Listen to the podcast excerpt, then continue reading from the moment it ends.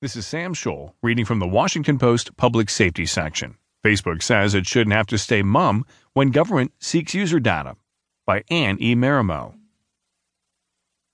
Major technology companies and civil liberties groups have joined Facebook in a closed courtroom battle over secret government access to social media records.